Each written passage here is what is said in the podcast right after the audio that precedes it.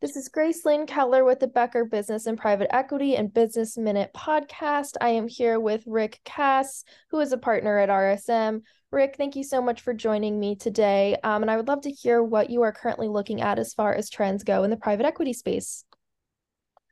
Yeah, thanks, Grace. Uh, glad to be with you. As you said, I'm a partner in, RSM. You know, RSM, for those of you who are not familiar, is the fifth largest firm in the United States focused on the middle market. And, uh, you know, a large percentage of our work is either directly for private equity groups or um, for portfolio companies that they own. And, you know, when we work with those clients, you know, right now, what we're talking about seems to be a bit of um, kind of a broken record, but it, it really comes down to inflation, um, jobs, and interest rates. And you know, when, when we talk about inflation, you know, I think the last um, couple of days we saw a report that came out uh, that January's inflation was a bit higher than we expected. Um, you know, and jobs um, continue to be uh, filled at a rate that we are, you know, somewhat unexpected as well. So inflation and jobs continue to to rise uh, directly to, with each other,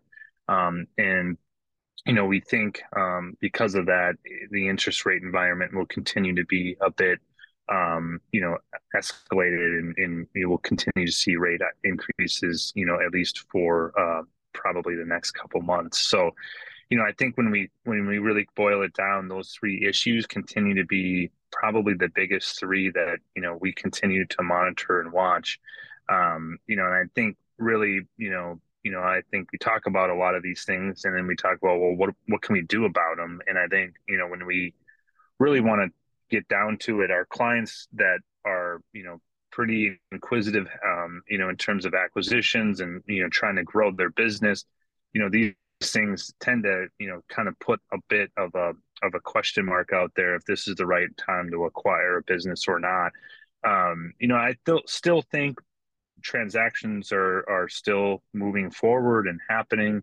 Um, I think you know what we're seeing is that you know perhaps um, that you know sellers versus buyers market is maybe slightly shifting a bit towards the buyer. Um, you know, in in favor of the buyer versus the seller, where you know 16 18 20 months ago was probably most people would think of it as more of a seller's market um, so i think that's a bit of a shift there. And then i think you know i, I continue to strongly suggest to our clients that you know the the companies that have the strongest operating model this you know operate as efficient as possible um, have very tight controls and processes when it comes to their you know traditional business processes and that can scale quickly because they're so well ran and organized those companies still are very attractive to buyers and i think those companies still continue to um, find premiums out there for purchase prices and things of that nature. So